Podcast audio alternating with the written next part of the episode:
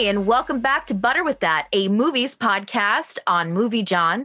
And it's hosted by a few of your favorite Philadelphians. I'm here with my uh, co hosts, Christine, Connor, and Dave. And we are continuing and wrapping up our conversations around. Um, directors we think you should keep an eye on. Um, so before we get into my pick, who spoiler alert is Rian Johnson, um, I want to check in with everybody and see you know how you're doing and if you've watched anything notable lately. Uh, I got around to seeing Tenet. Oh, how was that? Um, that uh, Chris Nolan's most uh, recent offering. That um, a pretty interesting well, there's a lot. I, it's it's very involved. I mean, you know, Chris Nolan has no surprise there. But one thing that did surprise me was that, um, as listeners of the show may recall, I am uh, not much of a fan of a lot of Nolan's recent work, especially in the sense that it is often a complex story over burdened by expository dialogue and an over explanation, especially from characters in non diegetic ways by contrast, I think this did a great job of uh, not giving you much information, or or like you know, it's information being sown inappropriately through exposition, but not being the driving force of its dialogue the entire time, which is often what I struggle with with his other films. So I think it, it was really him kind of stepping back and telling a complex story with the knowledge that he could perhaps be more trusting of his audience given his reputation and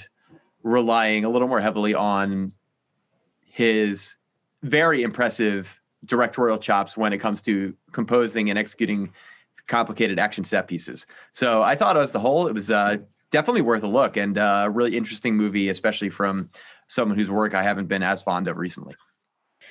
I remember, I think Tori saw that and she was like, I didn't like it. So it, it's interesting to hear. That. Oh, really? Hmm. I, I, think, uh, Tori, I'm sorry if I'm misquoting you. I believe she also saw it at the uh, Navy Yard Drive-In, which apparently I've heard from a few people is one of the worst viewing experiences. Oh you can, no! You can set up. Yeah, probably didn't help. I watched a relatively new comedy called Barb and Star Go to Vista Del Mar, uh, starring Kristen Wiig and Annie um, Mumolo, and it was absolutely delightful.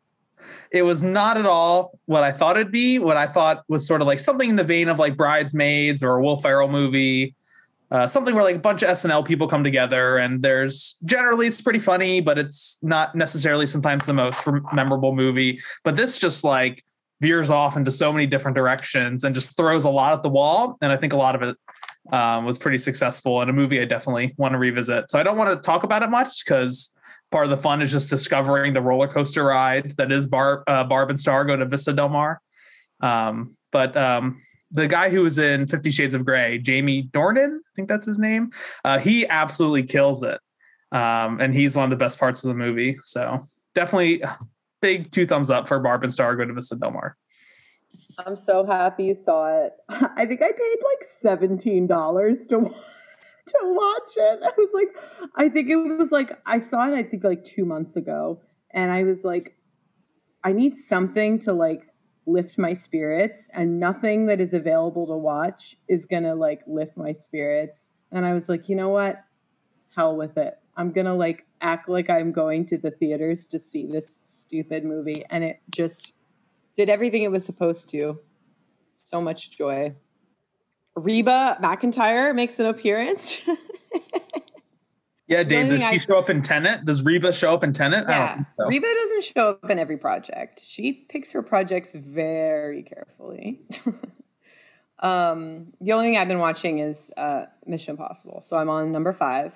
Just watched five. I only have six left. Ooh, preparation for six. seven. Yeah. So uh, great as usual. Nothing else to say about it. Tom Cruise gave back his Golden Globes. Big whoop. It's like, dude, you're hmm. probably trying to cover your own ass for like you're trying to get ahead of a scandal so a scandal doesn't follow you. Big whoop, you gave back your Golden Globes. I feel like Tom Cruise is nearly scandal proof. Like like because he sends like Bundt cakes to everyone in Hollywood. Well, I think that, and I think the public just will never turn on him. I don't know what it would take. Murder. I think it would take another Scientology documentary because the first one was about to take him down. but but he's still like one of the top grossing actors ever. I think we probably need a whole butter with that episode just to focus on Tom. Are we doing a Tom Um, Cruise month? No. Yeah, yeah, you guys probably would not want to. I I'd be game for it. but I think I saw Sam dial. she, she stared off camera. I saw a bit of her soul leave. We could do a little bit of every Tom, like Dave little bit of do Mag- Tom. like P.T. Anderson, Magnolia Tom. I can't could do it. Mission That's too much. Tom. We already did Edge of Tomorrow, which is my favorite Tom Cruise movie. yeah. That's right. Anywho, Tom on the mind.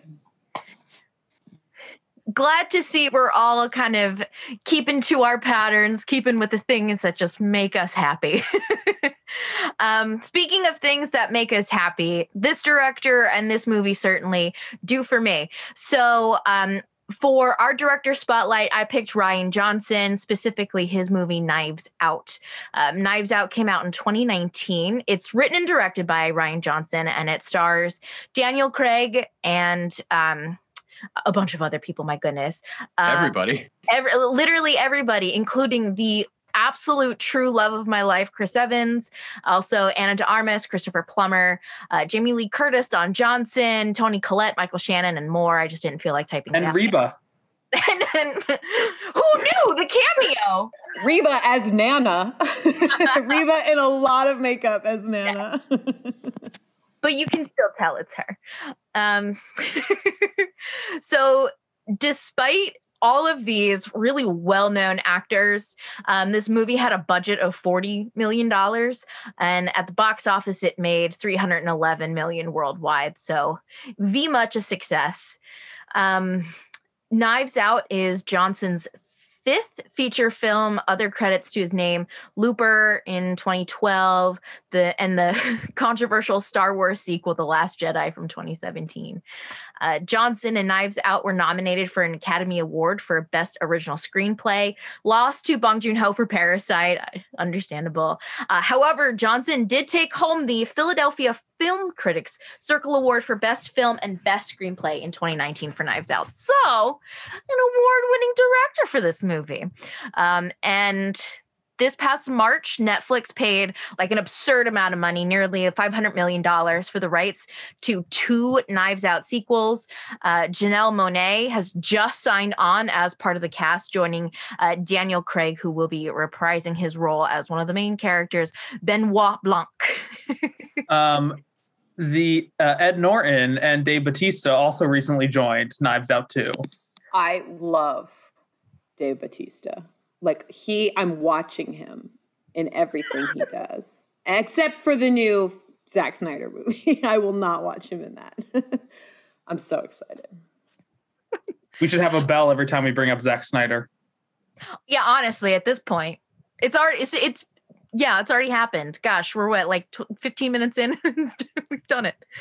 Um, everyone who like the person who does it has to like take a shot or something. Um, anyway, okay, so.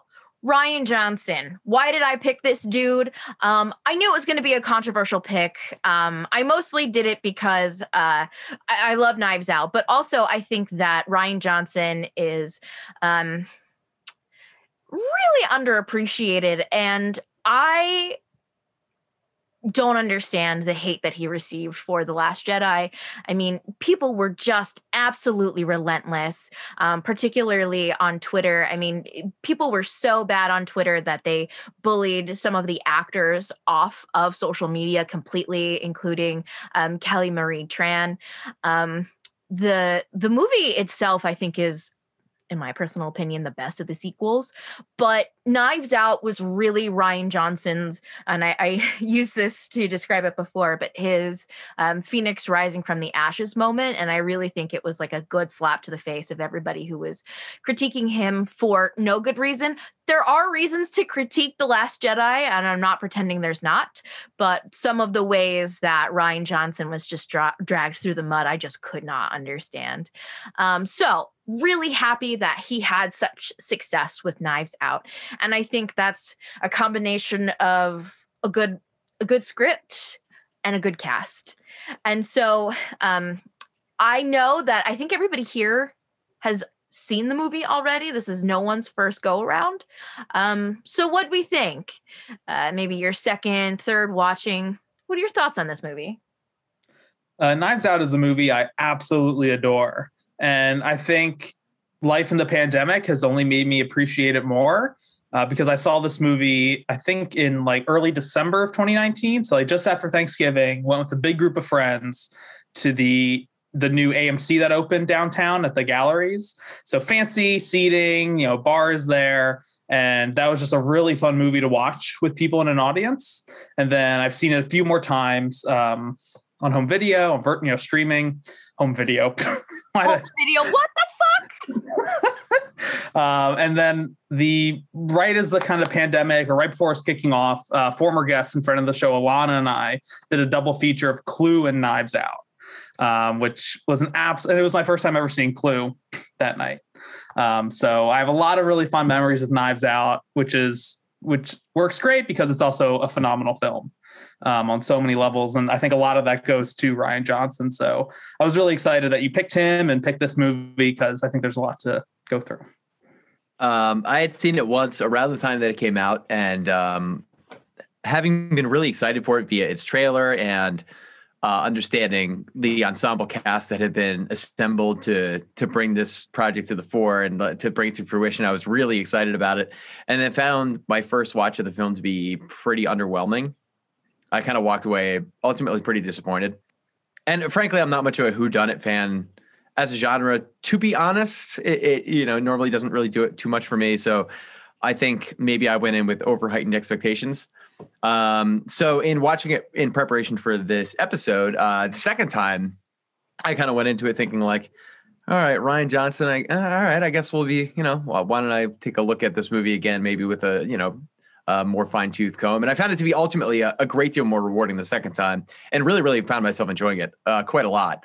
Um, I think Johnson's an interesting director because Sam, as you mentioned, and this is why I figured it would come up, and why I figured it was your choice was because of the Last Jedi and the sort of, as you discussed, a ridiculous whirlwind of of, of backlash that he encountered for that. But also, I think a lot of people maybe uh, don't know his work too well. I, I didn't until this week researching it, and like, he'd also was responsible for and I think probably a lot of people who were critical of his work before weren't aware of this, is that he was responsible for probably the most iconic Breaking Bad episode. Uh, he oversaw direction of uh, Ozymandias, the third to last episode of the series, which is often considered like one of the most captivating 45 minutes to an hour of television drama ever, uh, which I would pretty roundly agree with. It's an insane episode.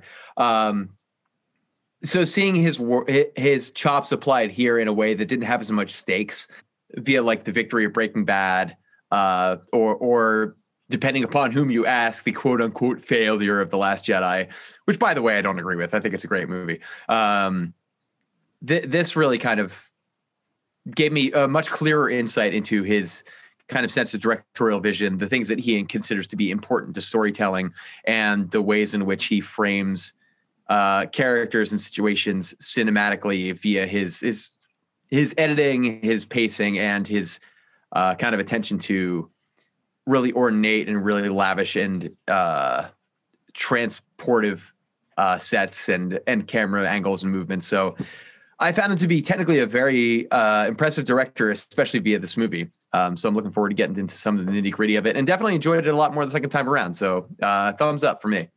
All right, thanks, Dave. Yeah, I uh, saw them uh, Knives Out in theaters, and it was a really fun theater experience. The whole I love going to a movie when you can tell like everyone's jazzed to be there, and like people are like having a good time during the movie. So had a wonderful theater experience watching it. And then the rewatch was interesting because I had forgotten. Like I remember enjoying it, but then I was like starting the movie again. I was like, wait, wait, wait, wait I don't remember who did it.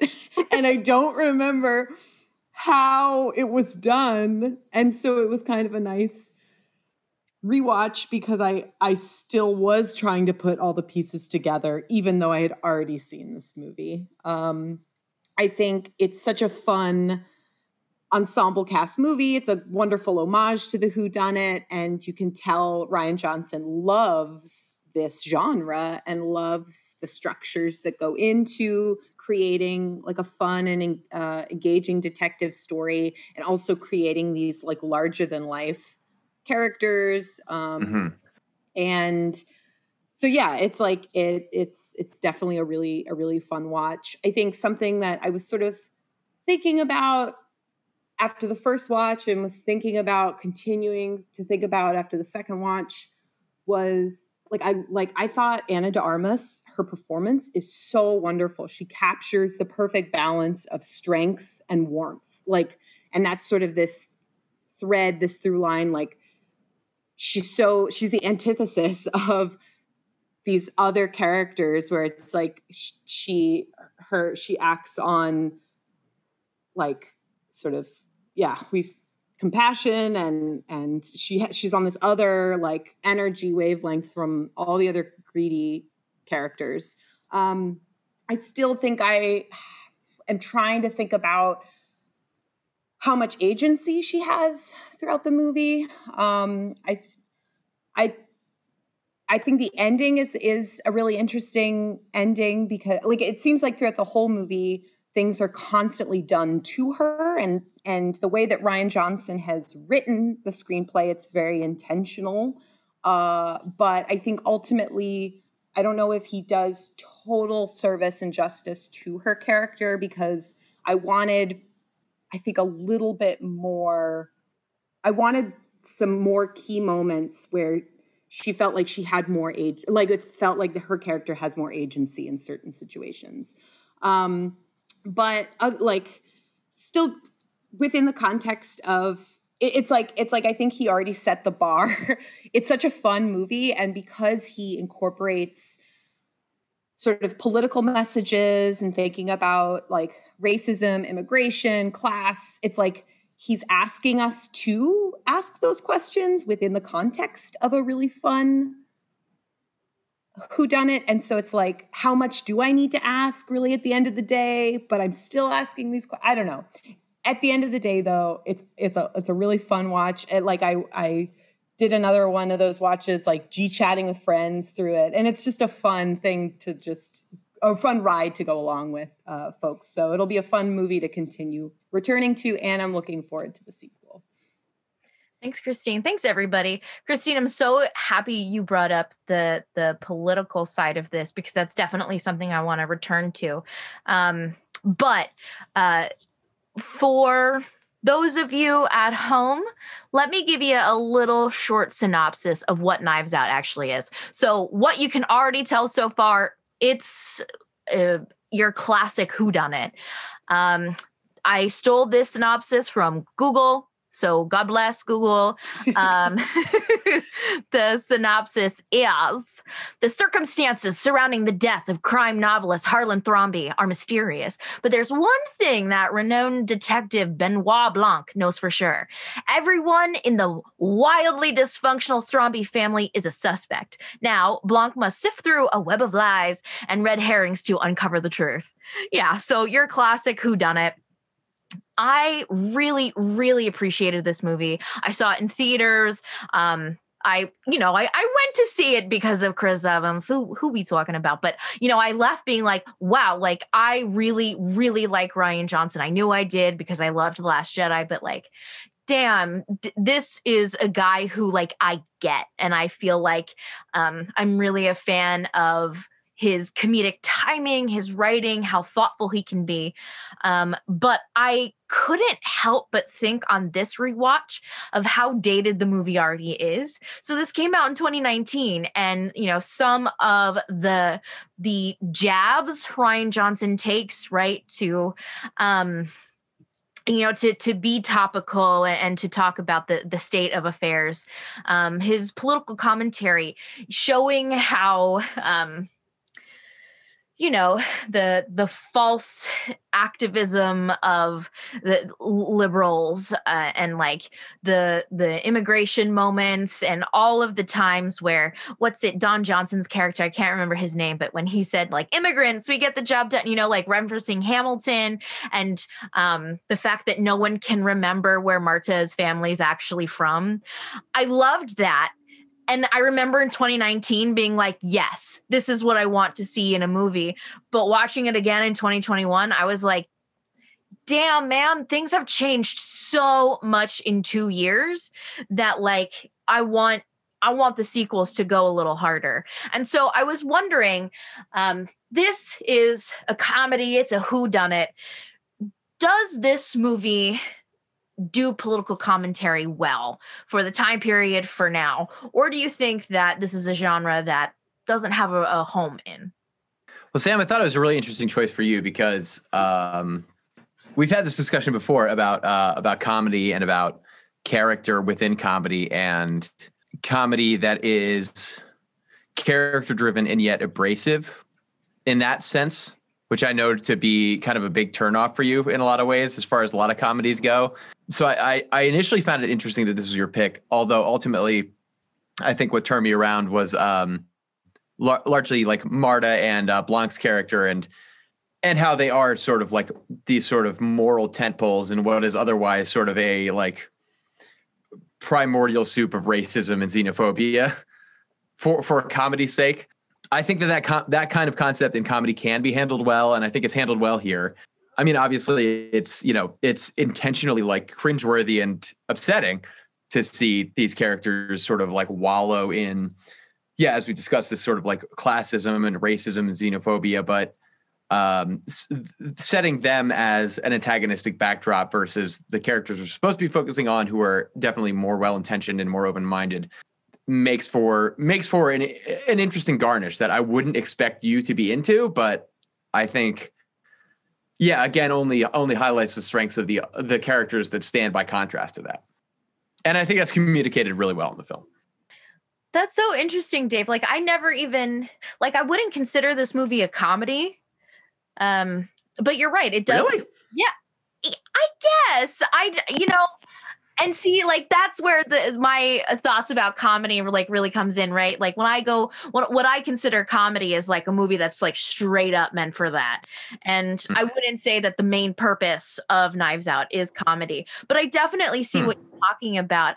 But you're right; it's the relationship. I think what Rian Johnson does so well all the time is he really likes duos, and so he likes to pair people up and they build a relationship and like a real like family connection and that's all that's always what i'm about right family what's up and so you know we have that with harlan and marta at first and then we get it with blanc and marta um Well, it's with people that aren't his family, which is interesting.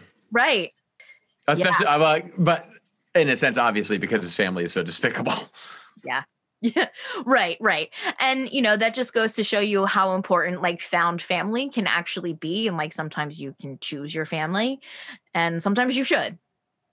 So any other thoughts about like the who done it comedy but with like, like a deeper message meaning? I think, like, as I think in many ways, the movie, I, I would consider it a comedy. I think it's pretty funny throughout, but I think it's within the genre, fusion genre, I would associate with like Clue. Like, we talked about Mhm. com- elements of comedy. Uh, and it was great that you brought that up, Connor, watching those two movies back to back. I think they're wonderful kindred spirits. Yeah, what's the one line is uh when they're when they're doing some looking uh, when the investigators are looking into his home and like the whole situation is uh this guy practically lived on a clue board. Oh, so there's a ref. I didn't even pick up on that. Great, uh, great detail, Dave. Yeah, I mean, and I think they're like wonderful little nods and winks to classic detective stories.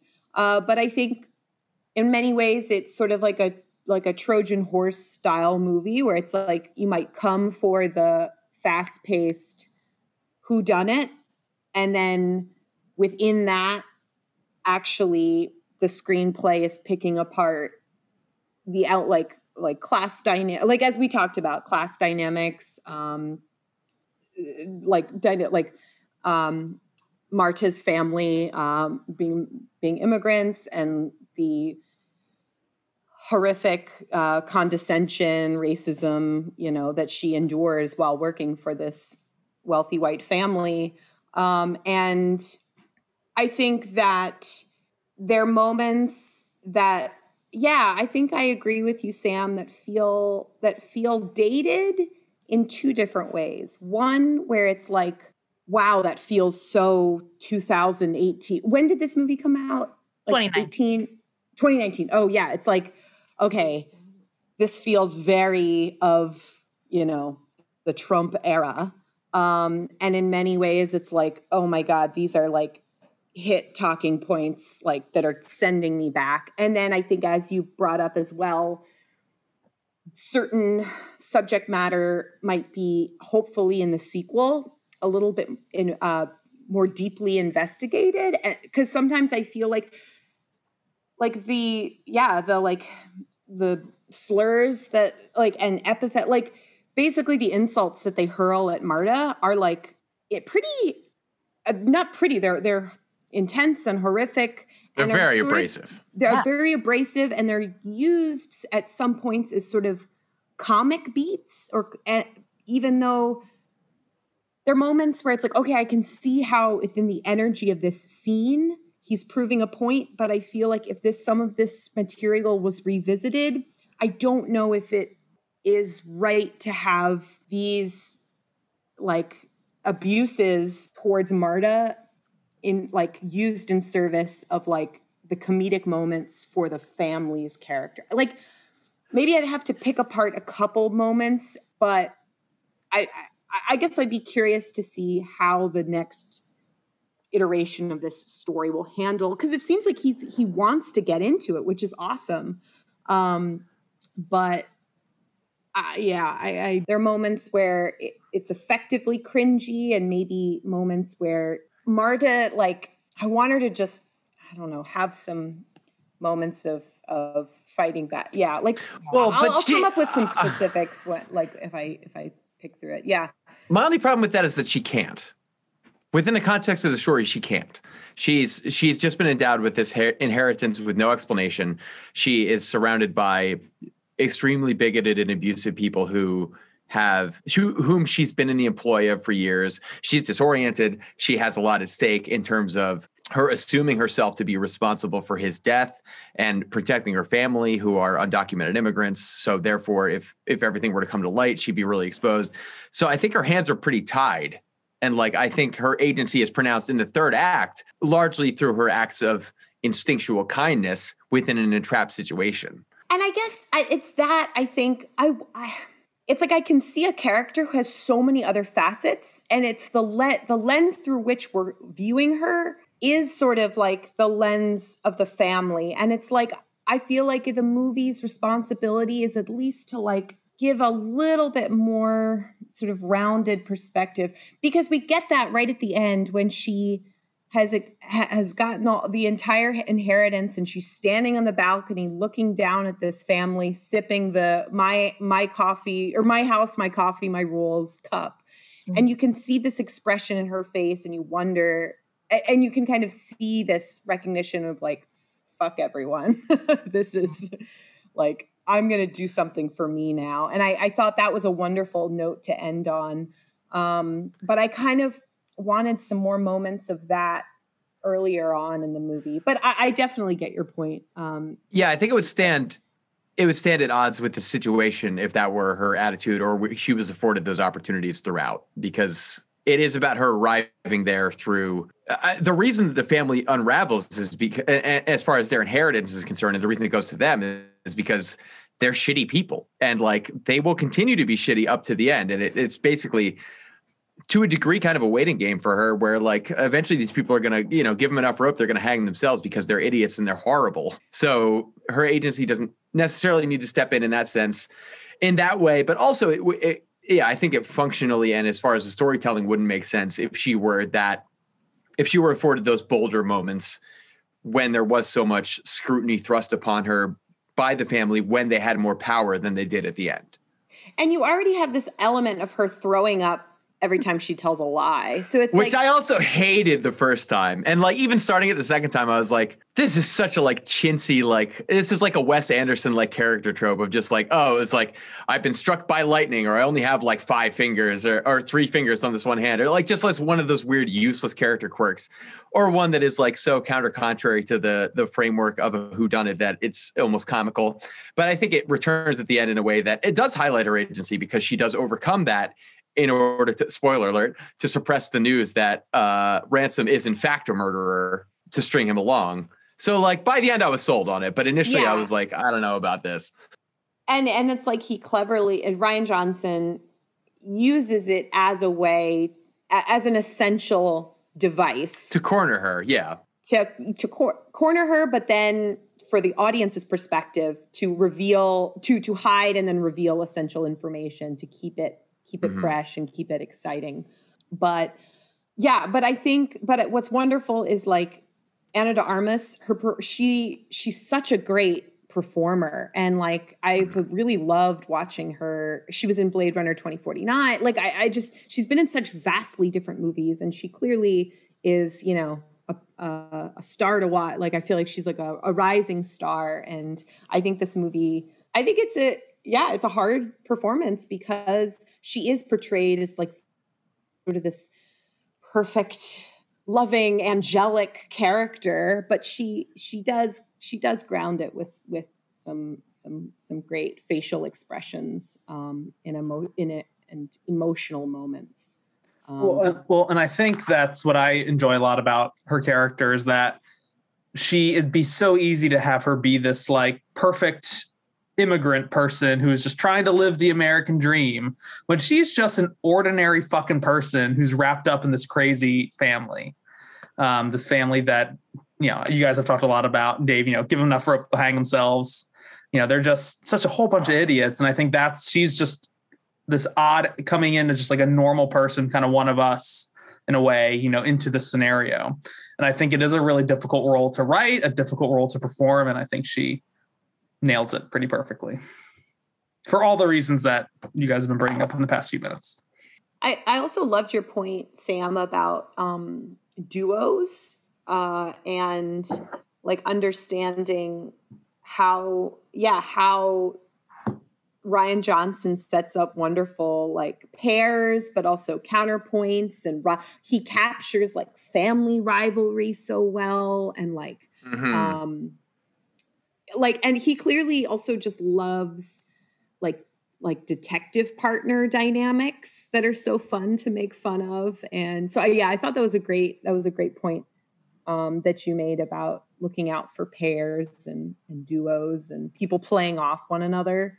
Um, it looked like everybody involved in that movie was having a blast. It it really did. And actually During that's something I wanted to talk about, um, which is standout performances. You have an all-star cast, and I Mhm. think that they are given things to do.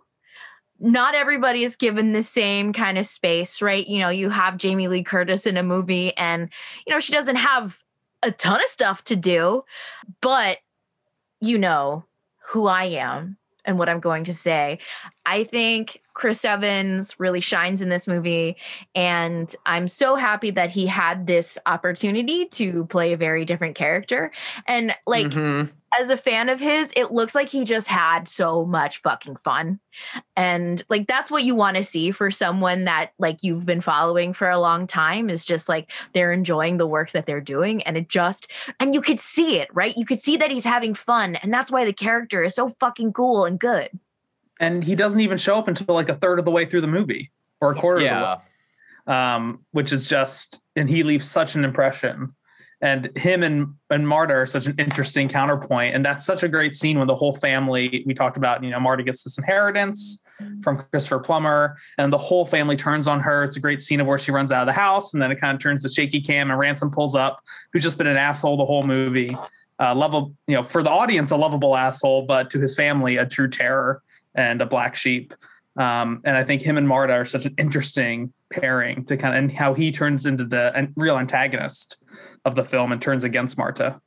it speaks to his strength as an actor. I mean, he can play. We've seen him play likable so many times, and he does that great job. Uh, he does an equally great job here. He's he's a, a, despicable character here who is really underhanded and very calculating. He is kind of like on par with his uh, his like grandfather, of the patriarch of the family, Harlan, who is like always like a few steps ahead and is kind of a mastermind. But yeah, portrays it with such a casual and like flippant callousness that is so magnetic and entertaining. I mean, he's a it, it's it's it's the kind of comedy that I'm really drawn to is characters that are very shitty and enjoyable for their shittiness because he's he's really doing a great job with that kind of material here.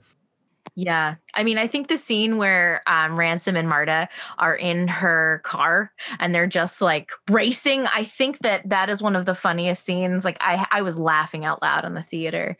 And you know, like you said, he's a lovable asshole. And you do feel like he's on your team the whole time. And, you know, that's something else I think that Rian Johnson did really well is that the entire movie, we knew who did it right? Like we knew the situation with Marta and Connor, you mentioned that Chris Evans didn't show up until halfway through. I if someone gets second billing and they don't show up ha- until halfway through, you know they did it, right? Like you you know, you know that's why they're being I did feel like I knew that he did well, it. Yeah. And the dog beyond the we know who who we established thought did it and so on. Yeah, it's it's kind of an interesting take on the who done it and that's. oh, sense. I didn't know who did it. I really? was okay. so I mean, and I had already seen the movie. well, and you have the dogs barking at him, right? Is is the very first thing we're ever introduced to this character that animals don't like him. Right away for me, that was like a red flag that something's mm-hmm. up with this guy. Which I think is Rian Johnson. It's like a fun him having fun with like character tropes and audience expectations and expectations of this genre, uh, which is why it's so interesting that Knives Out kind of oscillates between what kind of movie it is. Um, it's I remember I guess the trailer selling it as this kind of classic whodunit, but Christine, you brought the idea of like a Trojan horse movie um, of where it does you know you figure out that oh Marta thinks that she killed Christopher Plummer.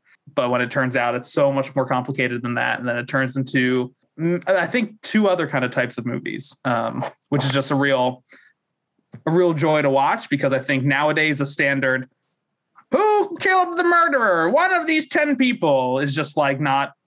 It's just been done to death, um, and so I think this is like a great 21st century approach to doing like to kind of reviving a murder mystery story. And the production design is so great. Um, mm-hmm. Like that house everything. I love. Um, I looked up the production designer, and then of course I lost it. Oh, David David Crank, and yeah, like was talking about how they found the house in Massachusetts and where they like found the knife uh, backdrop uh, there were some things that I found a little gratuitous in that sense, like the spiral of knives. I was kind of like thinking to myself, like, am I watching Suicide Squad right now, or like the sort of like the sort of like ga- garish uh, decor of the house? It's just, just like it, it, this is like if Wes Anderson was handling a Tim Burton script, like just I, certain stylizations. Where I was just like, these I are functional, was... but I feel like they're a little bit derivative but I think that was the point. Like, I think everything that from the characters to the progression of the of the story, it's like, as Connor said, this is uh, like story that's been told a thousand times. So by like leaning into the derivative nature of the set design of the like character archetypes and tropes, like I think he's just like this is a genre I love and I and I'm also going to make fun of it at the same time. And why not have like a Chekhov's, you know, fake versus real knife setup? Why, you know, why not? Yeah, it's I mean, you're like, not wrong. It's definitely like it's it, it, it further establishes the self awareness of its its kind of like genre parody elements. I was just gonna say, I think what sells this whole thing too is that Ransom says, "Well, this is our ancestral birthright," and then Daniel Craig says, "No, your dad bought this from a, like a Pakistani family in the 1980s. like this is not because that's how the family sees themselves as this myth. I mean, the I, I get Game of Thrones, Iron Throne vibes from that knife chair of like they think that they're this, you know, the Targaryens, this royal family that they deserve. This is their birthright, and that this immigrant has stole from them. When like no, this is an immigrant family owned this house before the Thrombeys. And so I think that line really helps solidify why things look the way they do and how the family views, you know, the items of that house. Yeah, and there's nothing subtle about this movie. I feel like it No, it not really. loves to present everything up front, whether it's these these dynamic, larger than life, horrible characters, or yeah, this house filled with stuff. And you could tell, like, even cuts to different scenes, there's so many cuts that it's characters talking, something revealed, cut to statue, cut to the knife thrown, cut to a mm-hmm. painting. And so it's like the sets, the props, they're all Nana, cut to Nana. She's basically a statue sitting in the corner, the all seeing, you know, d- like prop in the corner. And so I think everything is like kind of in your face in a, in a sort of very wonderfully uh, explicit way. One interesting thing that I was reading about the production design is that I believe that uh, we cut to a few times this painting of Christopher Plummer and his like facial expression kind of changes depending on, you know, Marta's situation. And that was apparently Very all young Frankenstein. Yes. and apparently that painting was green screen during production. So they could go into these different moments and it could change as it goes throughout, which I think also adds to this sort of heightened sense of the house. I thought that was an interesting choice. I would love to create a butter with that gallery. We already have two paintings or two works of art, which I'm sure you might guess. Darcy painting number one, statue Darcy, and then Christopher Plummer in Knives Out painting. So that our collection is already three. that painting is so heinous. Every time they cut to it, I was like, oh. But you know, like, and and even this point makes me think, like, what was it like on set? Because you know, when the the police are um interviewing, what's the actual word? Interrogating. Thank you, interrogating. Jesus Christ. I guess Um, it is more of an interview actually at that point, but yeah. When they're doing the interrogative interview, I love that you see the same scene so many times, but told with different characters in different places and different emphasis on different actions. And so, like, God, what must that have been like? Like, okay, Jamie Lee Curtis and Don Johnson, now's your time. Okay, leave. And then now you two go in, Toni Collette, and you guys go in. So I just, I just wonder what that was like. And um, I, I pulled a review that I think really, really gets to the heart of why I love this movie so much. So this comes from IndieWire. It says Johnson has devised a murder mystery that's eager to defy your expectations, but unwilling to betray your trust. And I, I think that's exactly it. And you know, he's he's playing around with the genre, but ultimately he wants you to have fun and he wants you to be in on on who did it. I still keep it a little bit of a mystery, but unlike Game of Thrones and unlike fucking Endgame, you know, there's no like real curveballs at the end. And Well, it's interesting you say that because, like I, like I said before, I did feel like as soon as Ransom was introduced, that being Chris Evans' character, it was pretty clear that it, it had already established like the who done it in the sense of like Marta thought that she was responsible for this and was therefore trying to like cover things up and cover her tracks. And I did think as soon as Ransom was introduced, like obviously Ransom is going to be the one that has somehow orchestrated this, but I couldn't have, for the life of me, guessed the details that come together to to make that work, which makes for some really creative and really thoughtful and really inventive uh, screenwriting on Johnson's part. yeah, and uh, it's so funny. Um, on TikTok for some reason, like algorithms, whatever, whatever, but it knew that I was talking about Knives Out this week, and it started showing me like Knives Out videos, and one was like details you might have missed, and um, some of the details of how you knew it was ransom. And one, when they're in Ransom's home, um, you can see like a collection of bu- like big jugs, um, like like beer jugs, and one is missing, and that's the one he used to light the um the whatever. But I can't think today. The whatever place. The on- laundromat on fire? Yeah. The uh no the the place where the medical records are. Oh, right, right. The uh, the, the police tax uh, report blocker whatever, yeah. place. yeah, whatever that place is, to light that on fire. And you know, like right there, and when we see all the mail that he's dealing with, you know that he was the one to put the letter and the money in the mail um, for for Blanc. So I, yeah, I, I think that there are really small ways for us to pick up that it was ransom, other than the fact that the second bill comes in halfway through the movie. So I love this movie. I love it. I think Rian Johnson's a great director. I think it was incredibly original. Um, but I would love to hear as we kind of wrap this up. Um, if there was any like standout performance or standout scene that you really wanted to talk about or you thought was cool. We have yet to mention Daniel Craig's performance, Right, yeah. which is That's, that's um, Blanc. The, what is it? The last of the gentleman sleuths. yeah. It's it's a line that Toni Collette says. She says, "I read a tweet about a New Yorker article about you, the last gentleman sleuth," and I loved that little. that's detail. all you need to know about her character. Like, what a great line! Yeah. You know exactly who she is. Uh-huh. Um, and I And she's just great too, but yeah. I mean, it's so hard to like. We could probably spend three hours talking about how wonderful this cast is, but I really thought that he, that you know, Daniel. I mean, he's Daniel Craig. You know, he's. You think that he can be the star of the movie, but he really is this bumbling idiot, which I think is sort of as the audience learns how kind of bumbling and ineffectual he is. Like Marta star kind of starts to rise because he doesn't do a whole lot. I don't think to like actually solve the thing. Well, I don't know that he's bumbling or Yeah, bumbling's not the right word. necessarily. He's like, I think he's appropriately restrained because he knows, you know, like, like we said, these, characters, at least with the exception of Marta, are so shitty that they'll give themselves away at some point. That's their nature.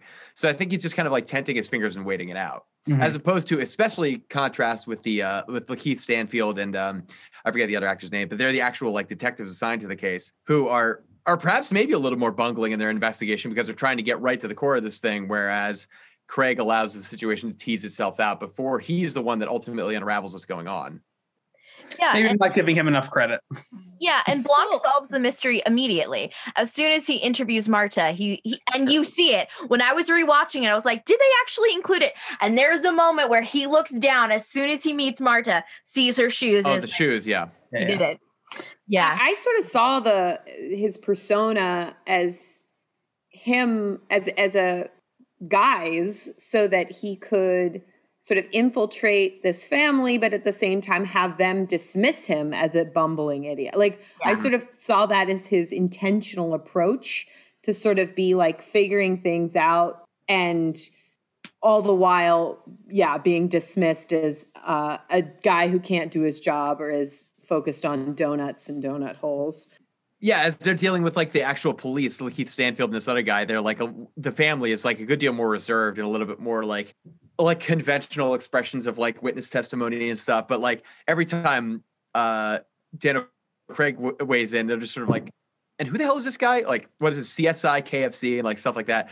So like, yeah, I think you're onto something that maybe it is a bit of like, you know, it, it ties into his sleuth thing where it's like he's, you know, he's able to put on a facade up until he receives enough information to reveal himself as someone who has connected all the dots and, you know, strung the whole thing together. And I think the audience is also treated as an entity to hide things from. So it's like the scene where he's in the car listening to his iPod and like just completely obli- like seemingly oblivious to what's going on. I think Rian treats us as like also sort of dismissive uh viewers of things that are unfolding and will sort of write him off as like not doing his job effectively in order for the final reveal to be more exciting. Oh, he, you know, he had it the whole time.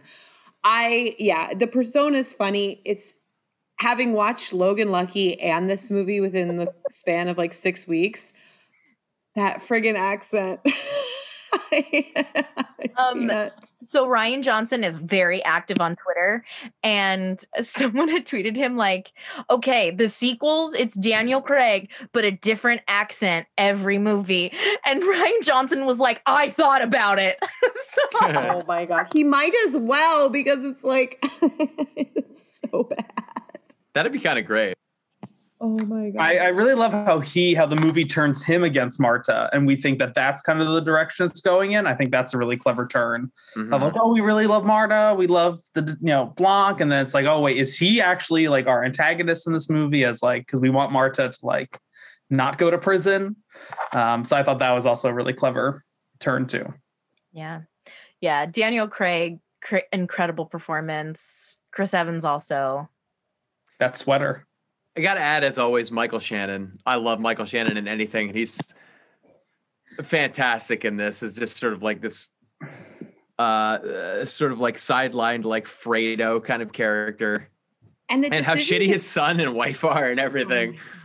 and his dis- the decision to put him in a boot, like in a like broken leg boot, was kind which is so great because like yeah it removes him of some of his like i mean michael Shannon is a pretty menacing guy but yeah that kind of takes him down a peg. Also like the limp and like he's walking with the cane which becomes so dramatic when he's confronting marta in that one scene as an escalation of tension. So like yeah i mean michael shannon you can do no wrong with me for him. I, i'm always thrilled to see him in anything although i do think everybody did a good job in this movie. I Um, wish I could remember an interview I was reading or something. Maybe I'll follow up on the thread later, but it was a it was an actor talking about how and I don't think it was related to it wasn't related to Knives Out. It was related to something unrelated like a movie that is not this.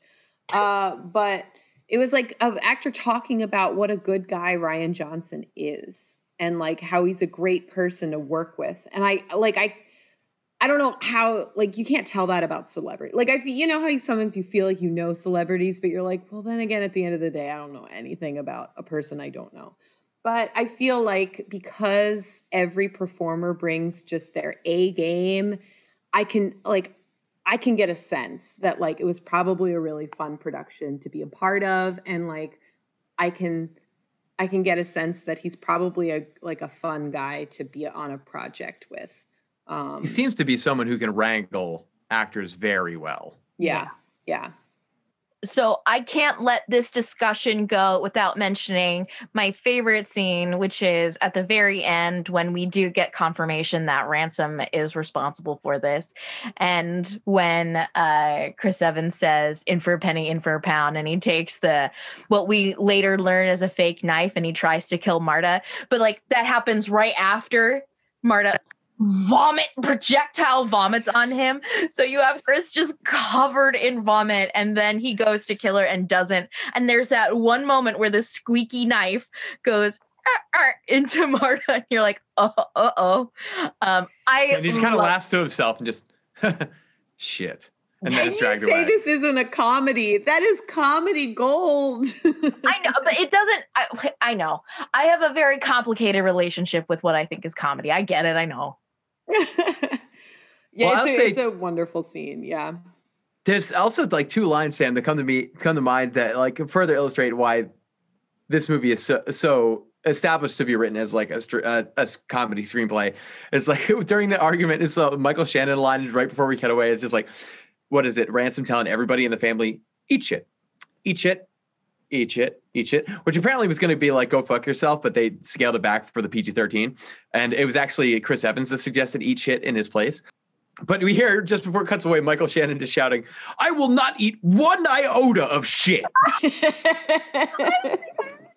or like there's another line too when they're when um when Blanc is talking with Marta about just like the kind of like unraveling crazy nature of how involved this whole thing has become and how like almost like novelesque it has become. He, he mentions like uh the book Gravity's Rainbow and she says in response, I haven't read it. And he responds, Well, nobody has. Which is great because it's such a difficult book to read. Uh, and I've tried to read it so many times, and it's just like th- those little jabs and those little jokes really resonate. I, I think it's very it, it wears its comedic overtones on its sleeve and and sews them into a story that has a very dramatic tension and style, but in a way that diffuses some of that, in a way that makes this a particularly unique whodunit. I'm really curious to see what the sequel's going to look like because the bar has been set so high, both critically, financially. Um, and so I also would just love to see Marta team up with Blanc again. Like I thought uh, de Armas and Craig had such good chemistry. I know she's not going to be in the sequel, um, but I don't know. So very high expectations for me for Knives Out too. So I really hope Rian Johnson can deliver, and I think he can. Me too. Yeah. One last question I have for you folks. So, when we talked about Clue, we talked about how it was a flop.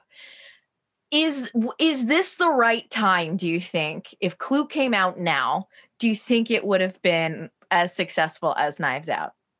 Or was I don't think Clue is as like punchy as Knives Out. Like hmm I think Knives Out's pacing wants you to just like it, it just picks you up and you're like, okay, we're gonna things are gonna be coming at you really fast. I feel like Clue, there's so much physical comedy, but it's things don't unfold as fast as they do in Knives Out. I'd agree. It requires like a different amount of patience that modern audiences probably aren't up to the task for. In some Although ways, watch if Madeline Kahn was cast in Knives Out, I don't even want to I mean I do want to know but don't want to know how amazing it would be and how much of comedic gold would be formed on set. God, so then when was Clues? When was its time? Was it just I think it's uh, it's like a fine cheese, you know, it just ages well with time. When did it come out? That was mid 80s, right? Mm-hmm. Yeah. Could have done with maybe like 1992, 93, I'll bet. I'll bet once we had like some of that like slower burn comedy under our belt, Mhm. then we might have been able to handle it then in that pocket. Because I think that's when it's like kind of like cult fandom really took off. Mhm. Um, although that being said, I don't think that's you know that's not an issue with this movie. I think it was rolled out very successfully and caught a lot of people's attention and has a very uh, has a real acuity to bringing the kind of like depth and fun of a story like Clue to modern audiences with a familiar modern pacing. Well, and with, I mean, this movie was just in theaters forever, and then home, you know, all these video home video platforms. I mean, I would not be surprised if this made close to half a billion dollars when it was all Yeah. said and done. Before you, you know, think about marketing.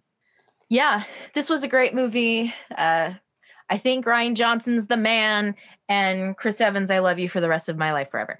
Um, so that's Knives Out, everybody. Any final words before we wrap this puppy up? Uh, that was some pretty good fake vomit, It was like corn and peas. and they and they and they with some corn in there. and they withheld showing the full until the very end. That's true, and I also really like that. Like in the moment where it cuts away, where where he's covered in vomit, she takes the moment to like you know wipe her wipe her mouth off. So like when it comes back to her, she's clean and he's still covered in vomit. Mm-hmm.